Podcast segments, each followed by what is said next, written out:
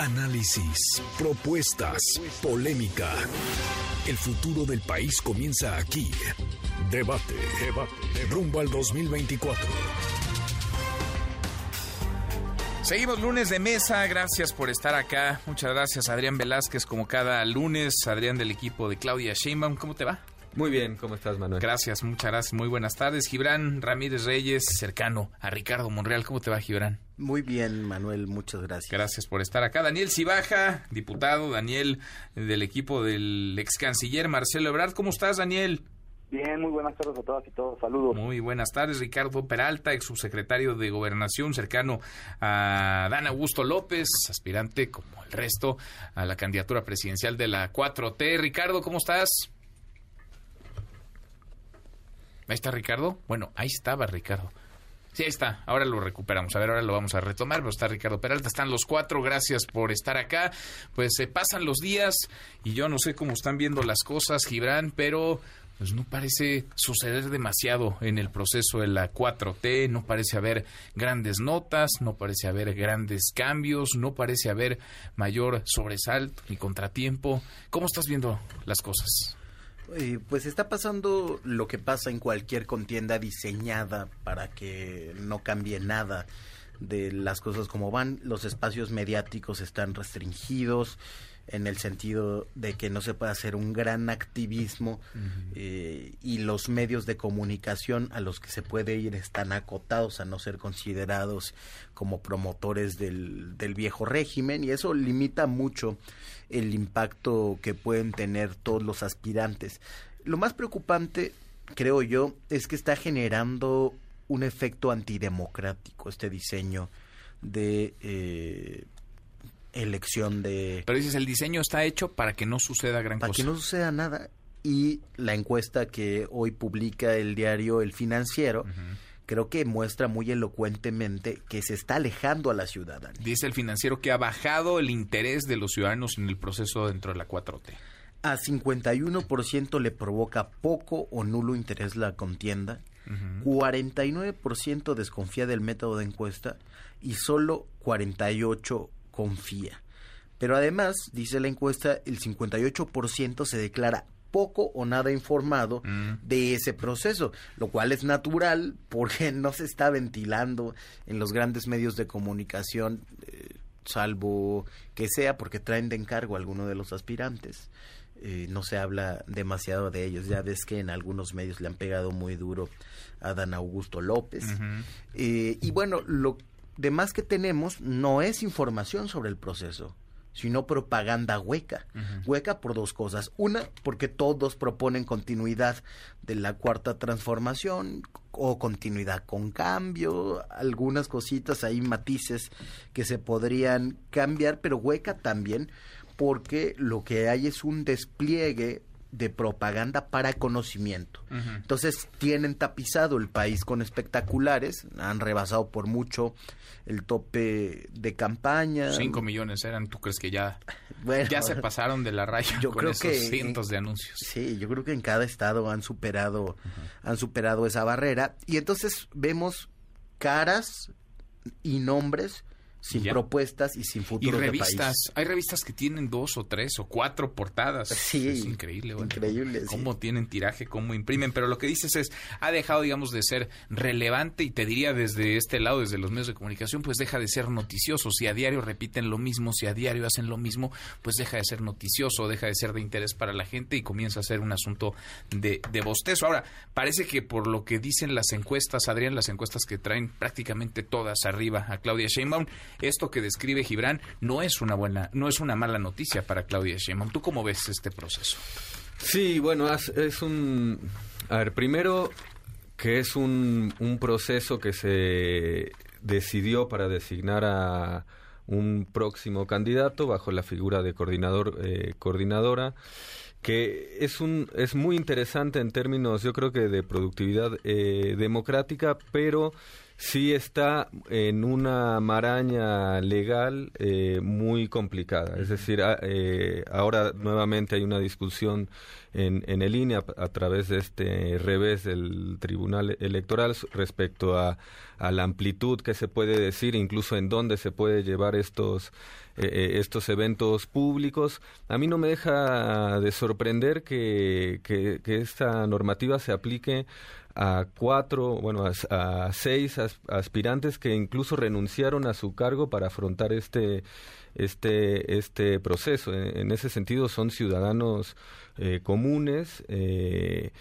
y que no pueden ni siquiera ser, ser propuestas. Yo creo que eso le ha, le ha quitado mucho reflector, le ha quitado mucha profundidad política a, a los, a los recorridos que también contrasta con lo que pasa con la oposición, ¿no? Que se dan sus baños de agua bendita y no han renunciado. Xochitl Gálvez sigue siendo eh, senadora. Es decir, ahí hay una contradicción entre entre los eh, baños de agua bendita que se da la oposición y, y cómo ponen... Pero todos están simulando, ¿no? Porque todos están buscando, a ver, y por todos me refiero a 18 personas, los 12 del frente y los 6 de la 4T, todos están buscando la candidatura presidencial. Sí, sí, y yo creo que... Y no, lo dicen así, y el INE también está simulando. Pero no lo dicen así porque hay una... Es decir, hay se entiende la, la crítica a la, cultura de la simulación en, en, nuestro país, pero yo creo que no toda simulación cae dentro de la misma bolsa. Acá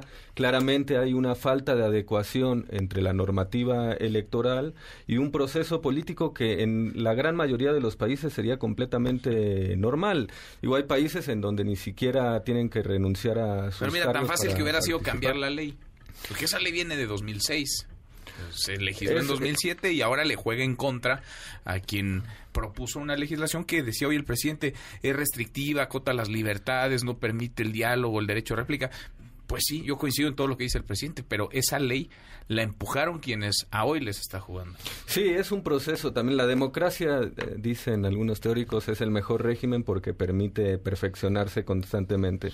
Yo creo que ahí hay una prueba y error eh, claramente no, no, no, hay una falta de adecuación entre una práctica inocua, es decir, estamos de acuerdo en que no se desvíen eh, recursos públicos, no se coaccione eh, el voto a través de programas sociales o, comprándolo directamente, eso es como un marco elemental, pero luego que no, que a seis ciudadanos, me refiero a los de, de Morena, puedan hacer propuestas, pues es un contrasentido. Yo creo que el, el, público merece informarse cuál es la propuesta de, de continuidad y en ese sentido creo que eh, este proceso interno va a ser muy acotado a dos cuestiones. Primero, a que se instalen los nombres de, de los aspirantes y no mucho más. ¿eh? y eso le juega a favor a Eso le juega a favor a Claudia Sheinbaum. También ya está muy instalado que es la, la favorita. Se, se, hay un ambiente ya. Y tuvo mucho reflector, casi cinco Tuvo mucho reflector porque eso el, eh, fue la jefa de gobierno en la Ciudad de México, un, una plataforma, una vidriera eh, que, que, no necesita, digamos, de publicidad para, para estar en los en los medios de comunicación con un país muy centralista en tanto en las noticias no eh, con mucha difusión es totalmente normal y además con una excelente una excelente gestión. Yo creo que vamos a tener que esperar a después del 2 de diciembre para empezar a abordar más profundamente temas de mucha urgencia, ¿no? Por ejemplo, eh, la semana pasada hubo un encuentro nacional por el agua. Sí. Lo que está pasando en Uruguay es, es tremendo, ¿no? No hay agua. no hay agua, está en menos de 2% la reserva y fue por un error de gestión, es decir, complicaciones climáticas, un año con un fenómeno de calor muy particular, pero una mala gestión de infraestructura. Entonces son temas que, de, que tenemos pues que son los temas que le importan a la gente. El asunto es que el calendario quizá no nos marca que estemos ahí todavía. Daniel, ¿cómo lo ves tú? Porque vemos a Marcelo Ebrard haciendo eh, pues eh, su luchita. Hoy eh, profundiza en su plan Ángel, lo presentó el lunes de la semana pasada. Está tratando de esbozar un poco su proyecto, de presentar algunas propuestas que no está demasiado, digamos, permitido, pero pues es su luchita para, para tratar de ganar puntos en esta contienda interna. ¿Cómo lo ves, Daniel? Así es, Manuel. Yo lo he dicho Marcelo, de lo contrario sería puro turismo, ¿no? Que la gente quiere no solamente ser escuchada, sino quiere escuchar qué es lo que viene para el país. Y ese es el gran enigma que tienen los lineamientos que no han permitido un intercambio respetuoso entre las y los compañeros para debatir cómo vamos a hacer esto que el presidente ha dicho, continuidad con cambio. En nuestro caso, ya lo mencionabas tú muy bien, hemos dicho muy claramente que hay un tema que el mismo presidente ha reconocido que hace falta, así lo dijo el pasado primero de julio, hace falta mucho en el tema de seguridad. Hoy en día todas las encuestas te lo indican, es la principal problemática y me parece que Marcelo, dando respuesta a esto que la gente te exige en las calles, ha presentado este plan. Hoy presenta una nueva segunda parte, ¿no? Que habla sobre cómo se le da, eh, pues, cómo se implementaría este fenómeno. Bien lo dijo él, para las críticas que se esgrimieron por ahí, pues no solamente es tecnología, me queda claro que no es así, pero sí es una parte central, como ya que lo hizo en la ciudad, ¿no? El día de hoy se presenta el tema de la seguridad con las mujeres, el tema de la tranquilidad en las escuelas, eh, para las madres de familia, para las y los niños, y me parece que por eso a ruta mínimo, ya lo reconocen diversos analistas, pues Marcelo ha puesto la pauta, ¿no? El tema también que ha sido de impedir la entrada de armas a México, el tema obviamente de multiplicar la capacidad de las fiscalías, el tema de las policías estatales, porque si no, Manuel, como bien decía Gibran, hoy en día lo dicen muchos analistas y ahí te quiero reconocer, Manuel, tú lo dijiste hace 15 días, que prácticamente esto se había vuelto, pues ya, no, no había tema, no había nada, y me parece que la semana pasada lo discutíamos contigo fuera del aire, lo, lo analizaste bien, ¿no? Me parece que es, está hecho para que pase eso, ¿eh? desgraciadamente. Yo creo que está hecho para que no haya un intercambio, para que no haya un enriquecimiento de las ideas. Y la verdad lo que yo sostengo y lo vengo sosteniendo desde hace tiempo, quien pierde es la gente, Manuel, amigos, amigas, porque lo que la gente necesitaría es confrontar ideas, confrontar proyectos y dicen, no, es que un solo proyecto de la cura transformación, no es cierto. Cada persona tiene una forma distinta de entender. hay, matices, porque cada quien tiene historia y cada quien tiene su trayectoria y cada quien tiene sus méritos. tú tienes razón, ¿no? Y me parece que yo ahí también señalo lo que tú señalabas hace unos días en tu columna, pues se ha vuelto un tema meramente pues no noticioso, la gente pues nada más bien dice Gibran de nombres, y me parece que es un tema muy peligroso para nuestro partido y nuestro movimiento, porque lo que ya les venía diciendo hace unas semanas, eh, eh, de cara al próximo periodo electoral, entonces solamente van a ser candidatos los que tengan dinero, los que pongan publicidad, los que puedan despilfarrar recursos y me parece que es un retroceso democrático. Ahora sí se puede hacer algo distinto, Daniel, con las rejas que todos avalaron, se puede hacer algo diferente. Que Marcelo lo ha hecho, ahí están los números, hasta sus propias encuestas nos dan la razón, en nuestras encuestas todavía más, pero no están las de ellos. Eso es algo inevitable. ¿Por qué? Porque la gente escucha, pues la gente... De que van creciendo, dices. De, que van creciendo. ¿Y les, va, y, les va a alcanzar, Daniel? ¿Les va a alcanzar para alcanzar? sin duda, sin duda. Imagínate, ya hasta los encuestadores de la propia jefa de gobierno lo dicen. En, lo puedo decir en MBS, el viernes lo dijo Roy Campos, ¿no? Ahí les mando el... Sí, acá nos lo dijo. Creo que lo dijo en tu programa, que se ya claramente que iba a ser eso. Si sigue la tendencia así, se va a cruzar, es normal, hasta en sus encuestas. En la nuestra nos indican que es el tema, es el tema de, de la gente, es el tema del pueblo. Nosotros siempre lo hemos dicho, ¿no? Con el pueblo todo, sin el pueblo nada. Pues el problema del pueblo es la seguridad. Si bien el presidente Andrés Manuel ha hecho un gran camino, hace falta mucho y nosotros queremos complementarlo y es por eso que estamos de cerca con el tema de la seguridad y vamos a seguir con este tema. Bueno, Ricardo Peralta, ¿cómo lo estás viendo? Ricardo, sé que has estado en tierra también, territorio, en varios mítines. ¿Cómo estás, Ricardo? Te saludo. ¿Cómo ves estas, estas campañas que a los ojos de algunos pues son un poco, un tanto eh, deslucidas porque están muy acotadas? ¿Tú cómo lo ves? Pues yo creo que es una visión muy pesimista para todos los que lo piensan así, con todo respeto lo digo, mi querido Manuel. Yo vengo yo me incluyo, una ¿eh? mucho más optimista, pero yo sé que los voy a, cambiar de opinión, porque de esto se trata. A ver. Mira, tenemos que irnos incluso a los teóricos. Ustedes hablan porque estoy sentado en la mesa con puros politólogos, yo soy abogado, y tendríamos que irnos incluso a las distintas etapas del proceso, lo que se refiere a la teoría general del proceso, hay tareas preparatorias, hay una etapa fundacional, hay un análisis de una situación, hay una etapa propositiva, hay una etapa ejecutiva de, la ejecución de una propuesta, y en eso nos tenemos que basar. El derecho electoral está basado en la teoría general del proceso.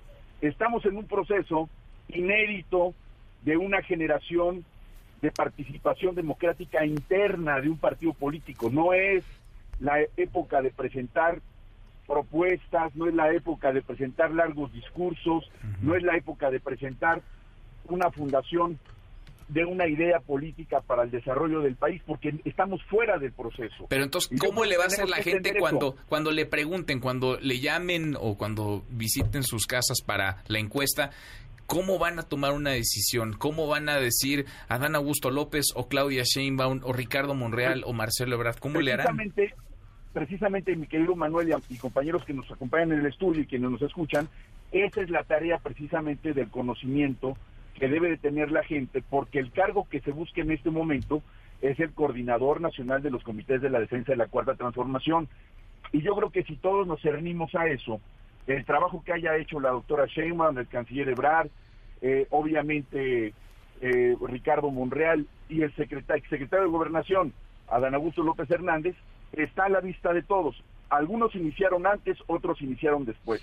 El posicionamiento que se pueda tener en esas precisamente asambleas informativas, que por cierto les digo, la resolución del INE no dice que se prohíben, dice preferentemente tendrán que realizarse en ciertos locales que contempla esta propia resolución. Pero Adán Augusto López Hernández ha visitado más de 70 plazas públicas, ha recorrido ya al día de hoy más de 18 mil kilómetros en el país, una labor de cercanía con el, con el pueblo para que la gente conozca a Dan Augusto cerca de la gente, lo ha arropado los grupos indígenas, lo han señalado como el candidato de la mexicanidad, lo han arropado las universidades públicas del país, las escuelas de derecho, ha estado con notarios, con empresarios, es decir, es una etapa de conocimiento con la gente.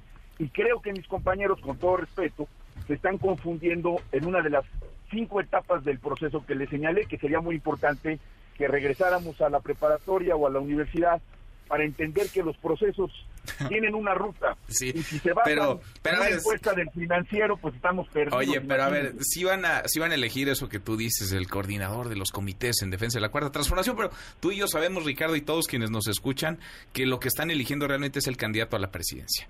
Y el candidato a la presidencia van a elegirlo con base en conocimiento nada más. A ver, a ver cómo lo ven. Vamos dándole velocidad, Gibran. Bueno, yo reitero y abono a lo que le preguntabas a Daniel, es una simulación, evidentemente. Pero dice Ricardo que no es el momento todavía. Pues no es el momento en la ley. Por eso lo que se está haciendo es violar la ley con un poco de simulación para que no haya sanciones. Eso lo sabemos todos y el que no lo quiera aceptar y le quiera ver la cara al público, eh, pues tendrá que hacerse responsable de ello. Es una simulación y el simulador principal se llama Andrés Manuel López Obrador, porque simula que está ocupado en gobernar el país, en ser jefe de Estado, cuando está abocado cada mañana a ser jefe de campaña. Yo creo que eso, un, movimiento, un movimiento maduro, no lo tendría que permitir. Mm. Eh, si se aspira a generar liderazgos y coordinar la defensa de un nuevo régimen político, pues se tendría que dejar que esos liderazgos ocupen el protagonismo. Ahora ya está el presidente le quitó el reflector a este proceso. ¿eh? Claro, pues no, está hablando de eso. está evidenciando que él es el, el jefe único de ese movimiento y no está abriendo espacio para que los liderazgos emergentes, entre ellos quien habrá de encabezar la candidatura a la presidencia, pues hablen de ideas. Eh, estoy de acuerdo también con lo que dijo Daniel de que ya es el dinero el que decide las candidaturas. Nada más le diría que eso hizo Mario desde 2021. ¿Mario Delgado? Mario Delgado, que es un mercader, no es un político. Así de plano. Así de plano. Y la, y la principal simulación en ese aspecto es que se atiende un proceso democrático con financiamiento público la verdad es que se le abren mucho más fácil las puertas a quien pueda pagarse su campaña. Y eso también lo sabemos todos. A ver, Adrián. No, yo creo, a ver... Eh... Es que aquí hay dos grandes visiones. Unos dicen, estamos simulando y esto está cantado, y hay quienes dicen, no, estamos bien, vamos en los tiempos. Está muy bien, a ver, primera decisión que marca la, la, pauta del presidente López Obrador, no designar por dedazo un presidente. Yo, creo que, yo creo que ahí hay una ruptura muy clara. Ahora, ante eso, eh, lo que se lo que se decidió fue un método por encuestas, ¿no? Que es una anticipación. Yo creo que ahí mi hipótesis más, más sociológica que, moralina es que la propia práctica rebasó el proceso. Es decir, se supone que iba a ser eh, una encuesta para ver qué candidato estaba mejor posicionado en en, el público y para alcanzar ese objetivo en la práctica desbordamos ese marco y se parece mucho más a una interna partidaria que a una que una Pero encuesta sin debates de y sin poder hacer propuestas. Sin las propuestas, hay, a ver, en, ese por un lado, ¿no? Primero ahí hay eh, una clara ruptura, una vocación eh, democrática muy clara del presidente, que también eh, tiene el derecho a hacer política. Por ahí nos compramos mucho esta teoría liberal de pensar el gobierno como pura administración y el gobierno es la conducción política de la sociedad. Es decir, que el presidente salga a eh, pelear con Xochitl Galvez, a marcar yo, yo estoy muy de acuerdo en eso, yo estoy muy de acuerdo, pero la ley hoy dice otra cosa. Eh, ¿Y no te acuerdas cómo criticaba al presidente cuando candidato López Obrador a Vicente Fox? No, perdón, o cómo el aparato de Peña eh, Nieto se lanzó contra Ricardo Vamos ahí. Y en ese, en ese contexto, legislado, en, ese, en ese contexto no, no, no es equiparable a este proceso. Hubo un proceso de desafuero, hubo una cargada de eh, eh un grupo político, mediático y empresarial para bloquear una candidatura empleando métodos legales. Eso no se está haciendo ahora, ¿no? Son, dos momentos distintos, Adrián. fue cuando el presidente está haciendo propaganda en spots, que fue que denunciamos eso, y eso fue lo que se legisló. Eso fue mucho después del desafuero. Fue cuando la campaña de que vamos en, en, este caballo y entonces hay que cambiar de jinete, pero hay que seguir por el mismo No hay ningún Y la legislación se hizo mediáticamente. No, hay ningún spot de, de las corcholatas lo que se está haciendo es... No, no, era el presidente Fox hablando y Andrés Manuel reclamó que eso no se podía porque eran recursos del Estado. Hoy él hace lo mismo en las mañanas. Perdón, pero el presidente ha sido muy claro. Cada vez que le preguntan en las mañaneras, él dice, yo no puedo opinar de eso. Y luego opina. no, opina de, de, de, de, Xochitl Galvez. Me parece que, está, eh, que estamos eh, con un mal de de, completa despolitización. Creo que la democracia es, es debate. No, sería buenísimo. Creo que la democracia Yo lo que digo es cambien la ley para que entonces se pueda, que todos se hablen se va a cambiar ahora. Ojalá. Mi, mi, hipótesis es que hubo una vocación eh, política que rebasó el marco original y hoy estamos en un proceso de desacople entre prácticas y normativas. Habrá que ver a futuro no solo la legislación, sino el propio procedimiento interno de Morena. Ahora, ya nos va a comer el tiempo, a ver. Perdón, es que tercera el dedazo del PRI no existía, sobre las, las propuestas. corporaciones. Sí, a ver, nada más, a ver, las propuestas están muy claras. En el caso de, de, Claudia, tiene atrás una gestión muy exitosa que se basa en innovación tecnológica, educación y seguridad. A ver, Daniel, si baja 30 segundos y Ricardo 30. Estoy un poco de acuerdo contigo y con Ciudadano, sin embargo, yo creo que lo que ha hecho el presidente es estratégico, lo está haciendo justo para él mismo cambiar el foco y que el foco no se concentre en la interna de Morena, sino se concentra en el frente, porque eso le ayuda a quien él ha dicho o quien ha mostrado simpatía. Yo creo que está hecho a propósito mm. para quitarle el foco y para que la atención esté en otro lado. Con toda intención, entonces. Ricardo, para cerrar, Ricardo Peralta.